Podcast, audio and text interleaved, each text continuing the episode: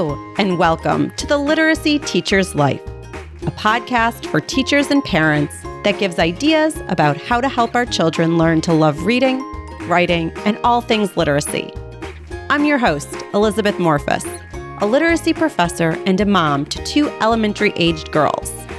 Here we'll talk about thoughtful, creative, and realistic ways to navigate literacy learning so that your children will feel supported and seen in their reading and writing.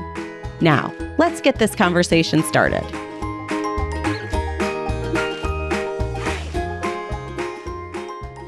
Hello, and welcome to the Literacy Teacher's Life podcast, the podcast for teachers and parents who are helping young readers and writers thrive.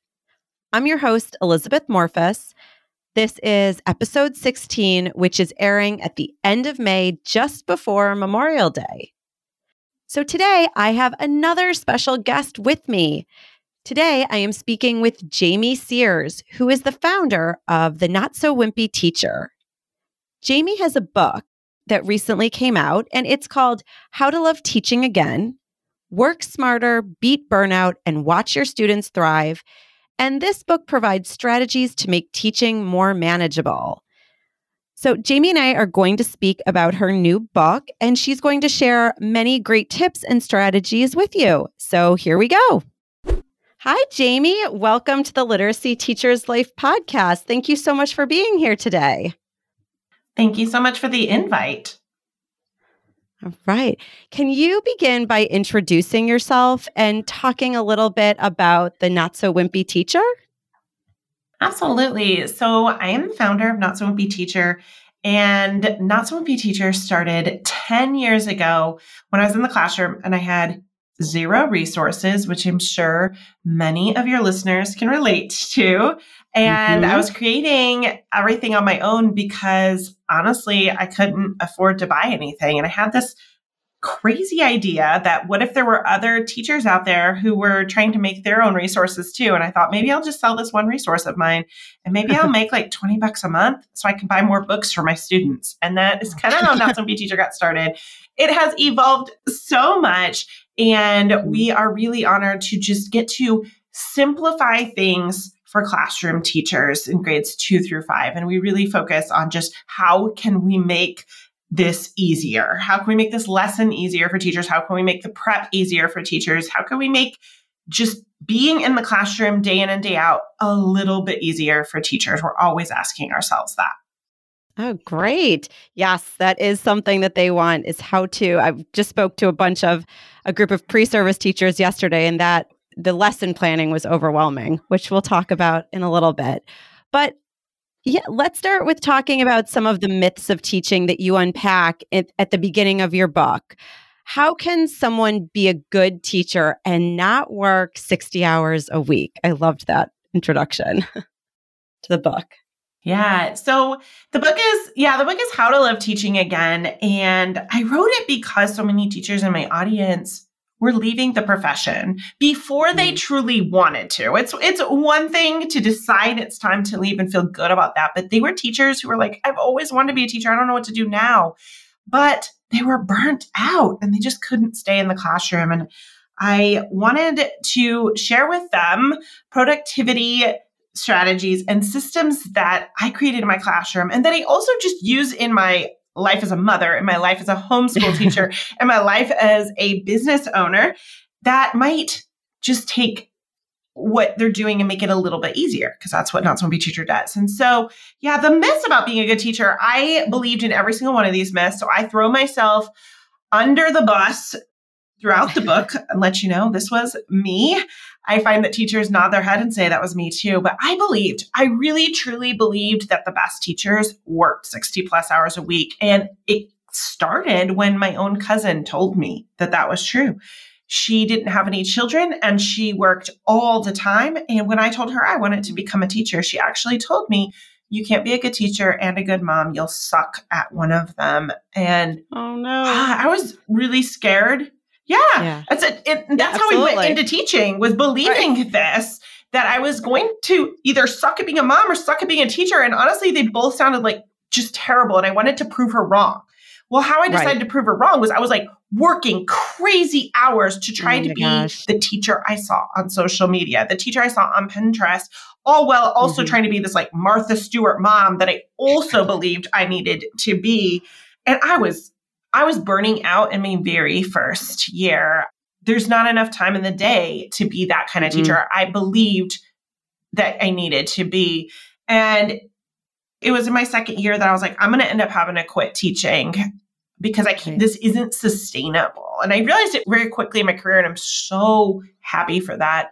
But I realized this is not sustainable. I either am going to have to quit or change the way I work. And I decided to go with the latter and just change the way I work. I'm not going to say it was easy. Like, it's not like I flipped the right. switch and all of a sudden everything worked. It, it wasn't that way. But I decided to lean into something. I thought early in my um, time as a mother, I had really gotten good at systems. I had mm-hmm. to. I had right. four kids aged two, two and under. So I quickly oh learned how to be super productive around the house, how to have systems right. to get things done faster. And I thought, what if I took these same skills and mm-hmm. brought them in to my classroom? And so, yeah, how can you be a good teacher and work fewer hours? You need to have better systems, but ultimately mm-hmm. you also need to believe. You need to believe that it's possible. You need to believe that being a good teacher is not defined by the number of hours you work.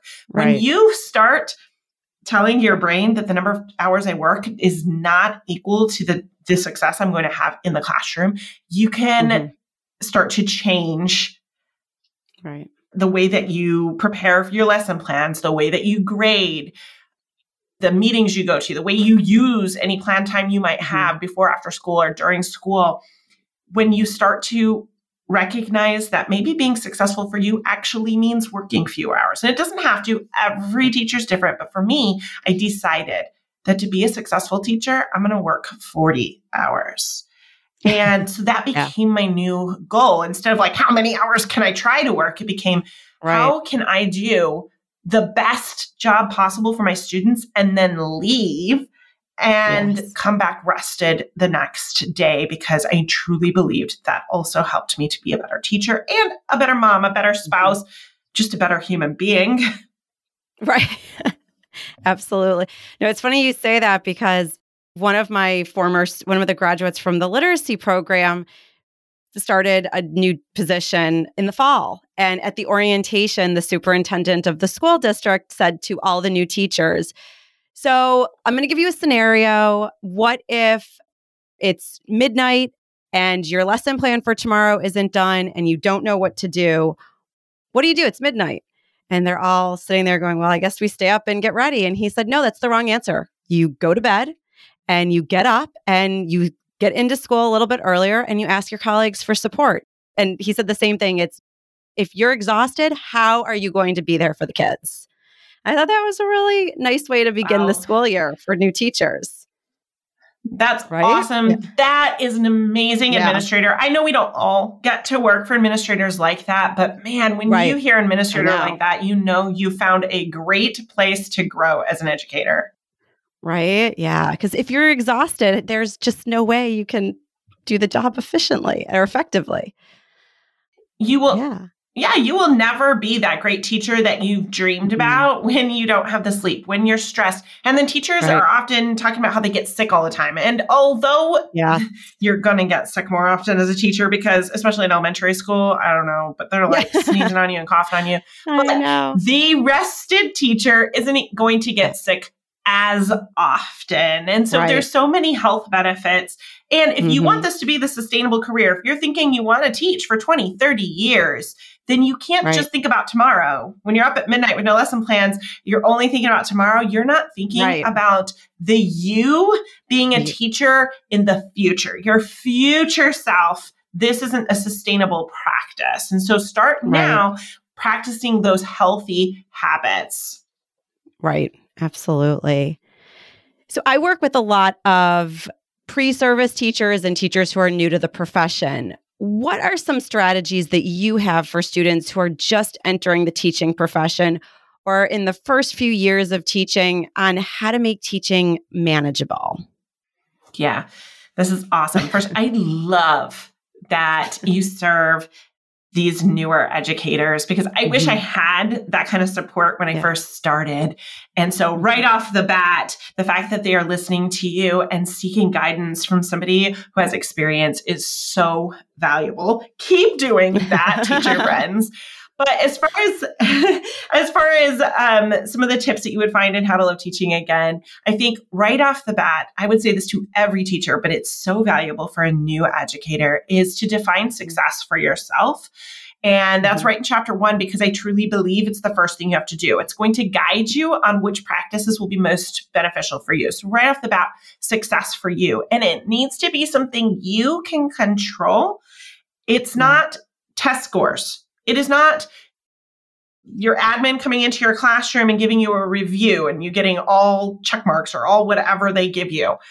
It needs to be something you can control. And so for me, and your definition doesn't have to be like mine at all, you are your own individual person, make it be you. But for me, it was that every day I wanted to help students fall in love with learning while working only forty hours per week.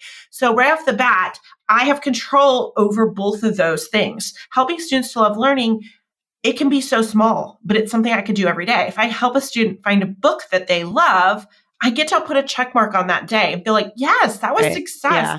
Well done. And when I went home at my contracted time, I got to celebrate that too.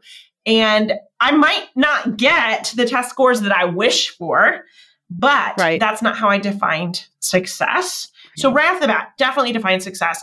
And I do think for new teachers, it's really important for you to keep your eye on your own paper. And there's a whole chapter about it, but I didn't do it as a new teacher and it caused me so much stress. But as a new teacher, we go to look at all of the other teachers in our building, in our hallway, or even on social media. And we're like, ah, oh, right. you know, I'm going to be good. I'm only a first year teacher, so I'm going to copy everything I see. And it's right. tempting, right? Because you see a teacher who you really admire, or you hear teachers on social media, you see these these TikToks and, and you want to be that teacher. But it's so important to remember that this is a marathon and not a sprint. And that what you are seeing on social media and what you're seeing across the hall is not their first year of teaching. And so you need to understand that it's going to, you got to lay this foundation. The first year, you're getting really used to just Mm-hmm. teaching. You're getting used to right. the standards and what that means. You're getting used to all of these things. It's okay that you don't have things like book tastings and room transformations. Consider all of that to be the extras. And in your first year, you don't have to have any extras to be a great teacher. Your students right. will love you without all of the extras. There's this, just this huge temptation when we're new to the field and even when we've been in the field for a long time to try to copy what everyone else is doing, even though we just don't know their backstory. We don't know how stressed they might be or how many years they put into it before they got to the place where right. this is how they run their classroom. So yes, look to mentors, but know that you're growing into that person. You are not going to be that person today or this year, and that's okay. And that's how you are going to set yourself up for a more sustainable career. That's great. And I love how you how you framed it. It's a it's a marathon, not a sprint. It's great. So I Absolutely. really loved your if you whole... want to stay yeah. in teaching. yeah. Sorry. If you want to stay in yeah. teaching, then you want to have good habits. Start them, mm-hmm. start them really early, the good habits. Otherwise, honestly, you could be like me and start burning out in the first year. And we don't we don't right. just don't want to see that happen. You put too much work and you have like this dream, and we want to help you to like spread those wings and make it happen. Mm-hmm. Absolutely. Absolutely. So I really loved your whole chapter about ditching your to-do list. And I found it very practical and really, you know, very easy to implement. And one of my favorite steps that you outlined is step number one, buying a hard copy calendar. I completely agree. And so can you talk a little bit more about having a hard copy calendar and how that can help you with efficiency and productivity in the classroom? Sure. So ditch the to-do list kind of gets people, they're like, what? I have a ton of to-do lists. How am I going to just ditch them? I can't just throw them away, Jamie. And, and I get it. I feel like as human beings, it's not just teachers, as human beings, we have this a habit of just keeping this long grocery list of items that we think we need to do, right? Because at one time or another, our brain told us that we needed to do it. And so we just keep adding to the list. And in fact, we add more to the list than we can cross off. And it starts right. to get really depressing because you look at the list and you start to judge yourself. You're like, I'm not doing a very good job. I'm not very productive. I have too much to do. Now I need to stay later. I need to take more home, because you're looking at this list and you couldn't cross things off. I really challenge everyone to ditch that whole method. And instead we do a brain dump of everything your brain thinks you need mm-hmm. to do. And I let people know that your brain, it doesn't know.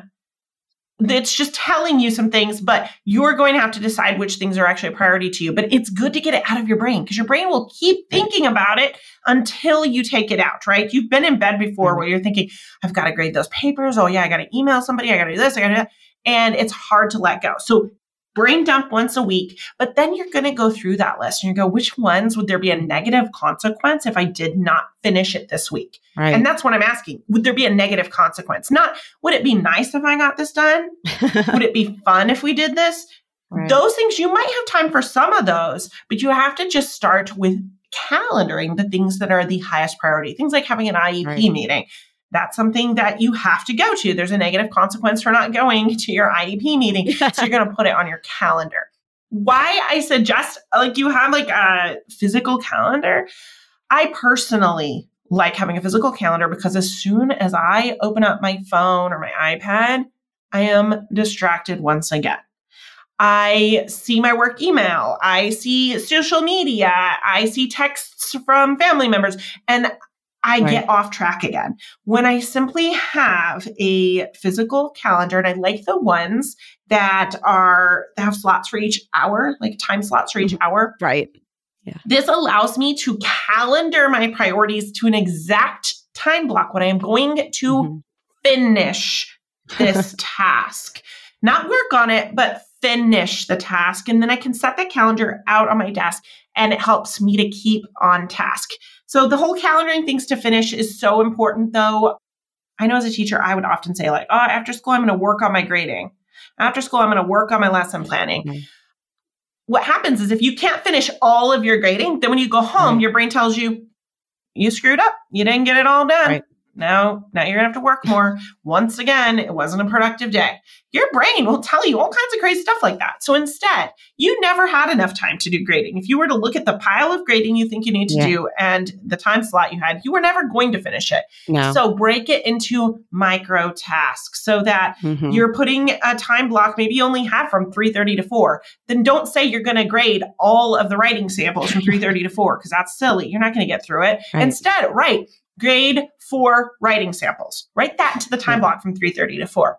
At, at four o'clock, then you can just ask yourself, did I grade four writing samples? If you graded four or more, then you're giving yourself a pat on the back because you did it. And you're right. very likely to complete that task, because when your brain saw that on the calendar, it was like, oh, that's pretty manageable. And so you actually got to work faster because it seemed manageable. When you look at that big right. long to-do list, your brain said, ain't no way we're going to get through that. No. And so sometimes you don't even start, right? You just go next door and start talking to your teacher bestie because that list, you you already know you're going to fail at that list. So why right. try? So break it up into those micro tasks. It's something we do for our students. We break tasks, right. micro tasks for students. We don't just give them the whole project all at once and say, all right, do it. We break it up into little pieces. Do this for yourself. You will thank yourself later when you feel so much more productive. That's so true. Absolutely. That's great advice. And then it just, it hangs over your head, especially the grading when you don't complete it. It just hangs there. As you said, you feel bad about yourself. Yeah. Yeah. And then you're at home trying to enjoy time with family, friends, whatever, right. hobbies, and you can't. Because your head is right. still telling you you're going to be up all night grading. Right, right, right. So you also write about being strategic when lesson planning. What are some tips you have for early career teachers about planning their lessons? Yes. Here's a two that I think will make a huge difference. One is to have routines in your classroom. As a first year, second year teacher, I was trying mm-hmm. to keep my students engaged by changing things up every single week. So I thought like, oh, my kids will get bored if we do the same thing every week. I don't want to do that. But what I was actually doing was causing a ton more work for myself, which was taking, making right. lesson planning and prep take longer. I was also taking away class time because now I had to explain new expectations of new assignments. And my students felt more anxious, less independent, and right. didn't know how to be successful because I was constantly changing the rules on them too. Right. When I realized what I was doing, I went to creating routines. These can be daily routines where like every day mm-hmm. your E L A block looks the same, or it can be weekly routines. Like every Monday we do this, then every Tuesday we do this, but have like routines that. So that like if I walk into your classroom on Tuesday at nine thirty-two, I would always see the same sort of activity, even if the skill mm-hmm. changes. This makes it so mm-hmm. much faster for you to lesson plan. You can almost lesson plan for weeks in advance because if you right. know, like every Tuesday we do an interactive notebook activity in grammar, then you can just simply write interactive notebook activity into your lesson plan book for mm-hmm. every Tuesday for here on out. And now you just have to go in and fill out which skill is it, nouns or right. verbs or what have you. So have routines in your classroom. Know your students won't get bored by routines. They actually feel more empowered by a routine, just mm-hmm. like you do as a teacher. If every day you came into the classroom and your principal changed up your schedule every day, oh you gosh. would really struggle with how to be successful, right? That would just make you anxious. Right. That's what we do to our students when we change everything. It's okay to change occasionally, like it's a holiday and you want to do something cute or different. That's okay. But keep it the same ninety-five percent of the time, and you will save yourself so much time in the lesson planning. The other thing to make lesson planning so much faster is to batch your lesson plans. Yeah. And what this really means, whenever we batch something, batching is something you can do in your life as a mom and your life as a dad or as a teacher, is that you're doing a huge batch of one type of task. So with lesson planning, that would mean that you're creating several weeks of mm-hmm. one subject's lesson plans or one unit's lesson plans instead of creating one week for every subject. So for me in the elementary school classroom, that would mean that I would sit down and I was making five weeks of math plans one week, and the next week, five weeks of reading, and the next week, five weeks of writing, instead of every week sitting down and making reading, writing, math. In secondary classrooms, this can look like sitting down and I'm going to write all of my lesson plans for teaching, compare, and contrast. And I'm going to write mm-hmm. out the whole unit, not just this week. So this saves you time because you are not task switching, and task switching costs you a lot of time. Just in mm-hmm. life, every time you switch tasks, your brain has to catch up, and there's this lull. Anytime you switch tasks, your brain is not no longer in the flow mode, and it has to like figure it out again. So when I would do lesson plans for every subject each week, I'd be doing my reading plans, and I would start the first couple of days would be hard to fill in that little box because I'd be like, oh, I don't know. I don't know what to do. Yeah. Wait, I got to think about this. But by the time I got to the flow, I got the weeks mm-hmm. done. And now I'm in the flow and I have to close up right. my reading book and get out new materials, which also costs me time. So the longer you can stay focused on one subject, the faster it starts to be. So it actually takes less time to create five weeks of reading plans than it does to create one week of five subjects, because right. you allow yourself to get in that great flow where you actually come up with your best ideas in that flow yeah. state as well. So really quality lesson planning comes out of a batching session too. Right. No, I love that. I completely agree because you're in the work. And I love how you also said it simplifies your life because then you can plan for material, what materials you need. And again, I feel like you're being proactive with that rather than reacting the night before and buying material, spending more money on materials that you might only use once. yeah, so. That happens, right? And so that teacher yeah. in the middle of the night without her lesson plans, see, yeah. when you're batching, you don't yeah. come up to this as often. And it does, it allows you to send it to the copy shop yeah. or go to the copy room and make your copies before Monday morning when you needed right. them. And then the copy right. machine isn't working and you're super stressed right. and you spill your coffee and everything starts to like pile up on Monday morning. If you want to avoid that, you're batching your lesson plan. So you mm-hmm. actually can look forward. You're like, I know what I'm teaching in right. three weeks. Can it change? Right. Absolutely. Because right. teachers always ask me like, well, what if my kiddos struggle with a lesson? then you can always add in a day yeah. where maybe you're doing some reteach. You can make adjustments. It's easier to adjust something that's yes. already been planned out than it is to start from zero every single week. Completely agree. So let's talk about grading. So for me, this is the most challenging part of the profession, but it is it is a big part of the job. So what are some strategies that you wish you had implemented at the beginning of your teaching career to make grading more manageable? Yeah, I compare grading to going to the dentist. It's like, you have to do it, yeah. but it's not enjoyable. Like people, you'll rarely find anyone who would say, oh, grading, it's my favorite part about being a teacher. No, it's nobody's favorite. But I think one thing you need to do as a teacher is to remember why we grade. And for some Some of you, it might mean even making a mindset shift to why we grade. Grading is how students are showing what they know towards the mastery of a standard or skill. So right. too often we get ourselves in the place of like, well, we got to grade everything because if we didn't grade it, then it wasn't worth the students' time. Like we wasted their time or we didn't hold them accountable. When we start making grading about other things besides just checking their status towards a standard, then we add a mm-hmm. ton of work to our plate. So if we're just going to grade everything we give them because we don't want to waste their time, then we're not actually giving them the opportunity to practice. Right. Who wants to be assessed when they're just learning something new? That's not fair, but we exactly. tend to do it as teachers without really thinking about it. We give a worksheet right after we taught a lesson and then we grade it. And we're like, there, right. we held them accountable. What we did was we put undue stress on them. They just learned something brand spanking yeah. new. And we said, here's your paper to practice, but also I'm going to take a grade on it.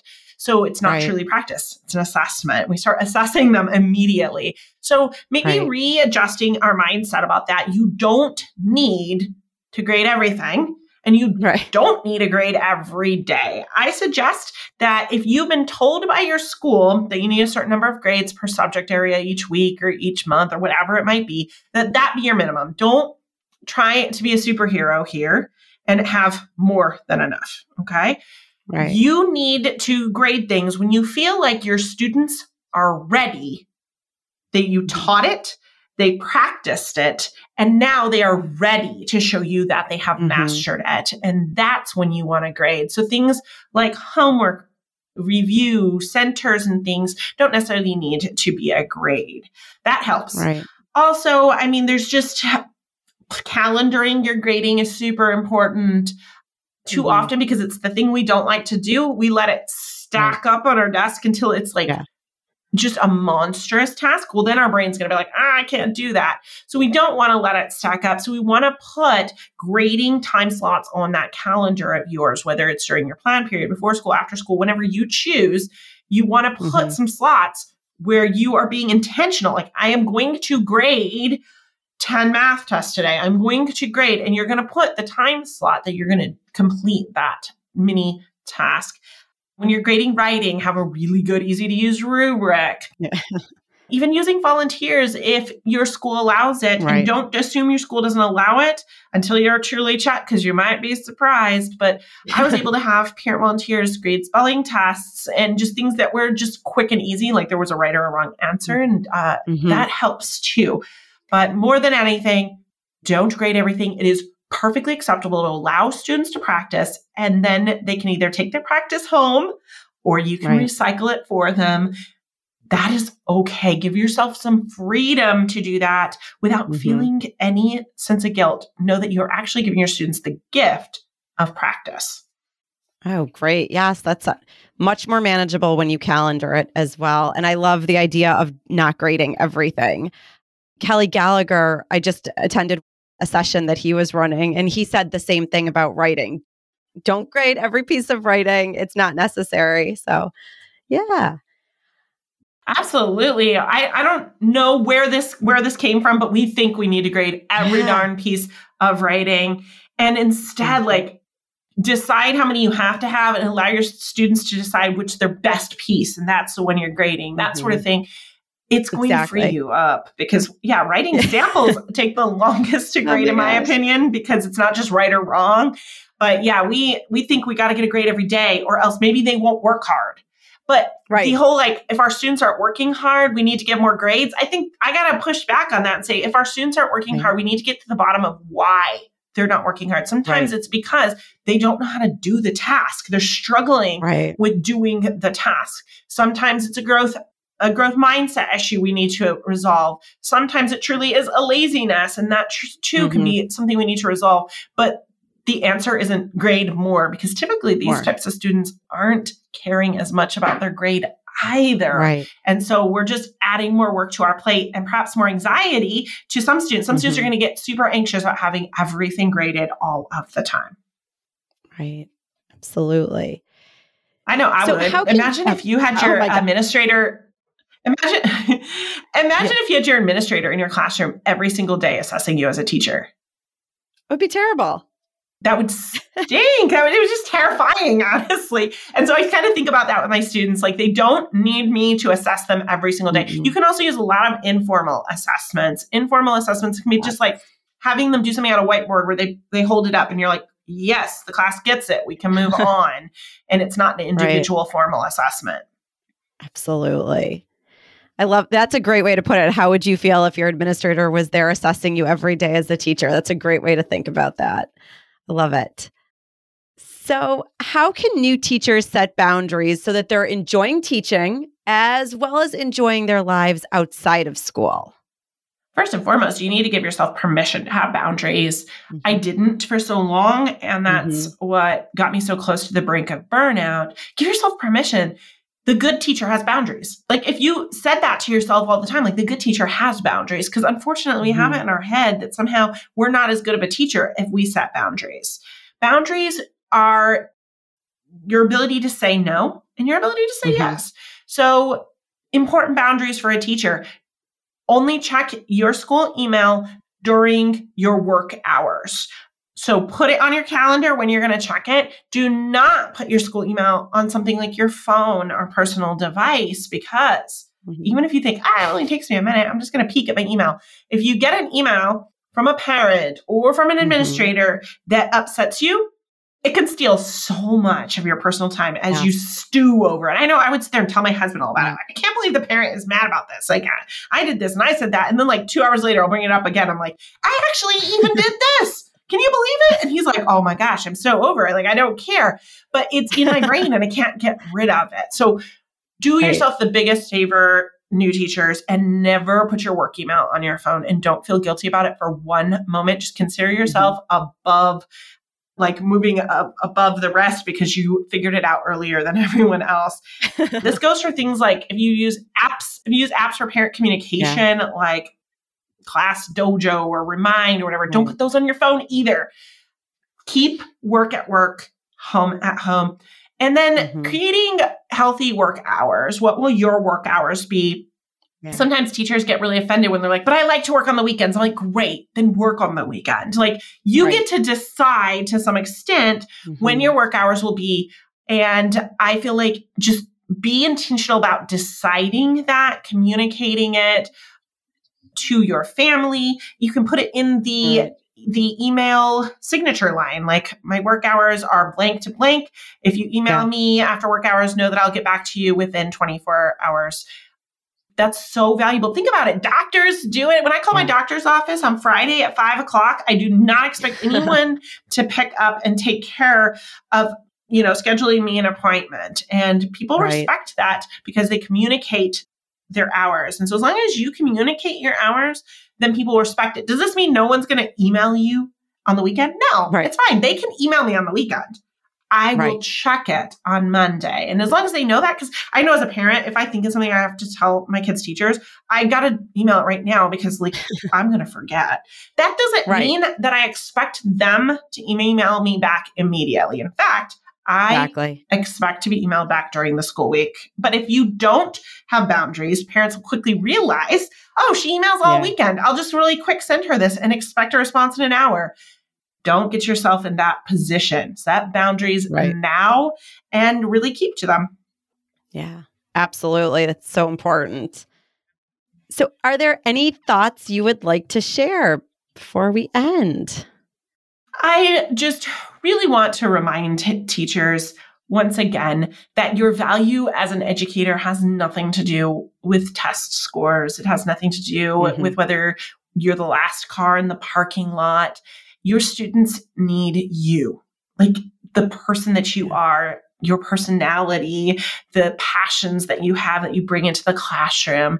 And so I want you to keep that in mind every single day when you're tempted to do even more than you physically should be doing. Remind yourself mm-hmm. that you would not suggest to your own students that they stay up till midnight working, so don't do it right. for yourself. And I, I really want teachers to understand that their value, whether or not they're a good teacher or not, is completely about how much heart they have for the mm-hmm. profession. So write your definition of success down on a sticky note and put it on your bathroom mirror or on your computer screen and read it every single day, because mm-hmm. no one else in the profession will remind you of it. You've got to do that yourself. Oh, that's such good advice. Thank you so much. So before we end, we like to just end on a positive note. And I can go first. So is there anything in your reading or writing or teaching life that is going really well that you would like to share? And I can share what's going well for me. I work right now with in-service teachers who are, they're working in a literacy clinic, and they're working with kids on reading and writing who are in grades K through twelve. And the kids come onto campus every Monday and my students work with them. And one of my students, it's her first year in a tenure track position, and it was a tough beginning of the school year for her. There was a lot going on, a lot of pressure. And I went in to, to observe her again on Monday and to give her some feedback. And she was just doing an unbelievable job with this student. The child is loving reading because of the lessons that she's planning. So that's something that's going well for me. I'm really, she, and it's it go, flowing into her day job as a teacher, and she's seeing tons of improvement in her classroom and in her relationships in the building as well. So that's always great. I love hearing stories yeah. like this. I just read something last night that's like, I've been thinking about so much today and reminding myself of, and I, I wonder if your listeners need to hear it too. I have a teammate who wrote a little piece in a book, and it's called So God Made a Mother. And I wanted to read what she wrote just because she's a friend oh, of mine. Great. And so I wasn't thinking that I needed to read it, but I just wanted to. And so I read it. And it yeah. was all about how it's okay to be a working mom, and that it's that as a working mom, we can celebrate with our kids our work success too, mm-hmm. that you don't have to be an employee or a mom, but you can be an employee and a mom.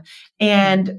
I read it last night, and it was just felt so refreshing to me today as I go to work to share with my kids the big and amazing things that I'm doing at work mm-hmm. and getting to help them to see how valuable it is, whether they choose to be stay-at-home parents one day or whether they choose to work in the home, outside the home. It's important. I loved the word and, and I wonder if teachers could use yeah. that too. Like, I can go home at three o'clock and be a great teacher.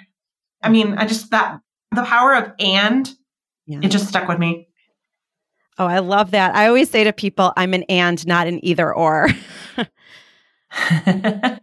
it. Oh, well, thank you so much, Jamie. I really appreciate your time and all of your wonderful advice to new teachers. Thank you so much. Thank you, Elizabeth. Okay. I hope you enjoyed that interview with Jamie as much as I did. She had so many great tips and suggestions for making teaching a little bit more manageable and enjoying your life outside of the classroom without the guilt. So I hope that Jamie shared something that makes you think differently about your teaching life and how it can be more manageable and fun. So I'll be back after Memorial Day in June with another episode. I hope you enjoyed these interviews this month. I know I did. So until next time, you can find me on Instagram at The Literacy Teacher's Life, or you can check out my blog at the literacy teachers life dot com. Until next time. And that's it for this episode of The Literacy Teacher's Life. Get in touch. I'm on Instagram at The Literacy Teacher's Life. My email address is Elizabeth at the literacy teachers life dot com. Thank you so much for listening. Please tell a friend about this podcast. And of course, you can leave me a review on any podcast platform where you listen. I so appreciate it. I'll see you next time.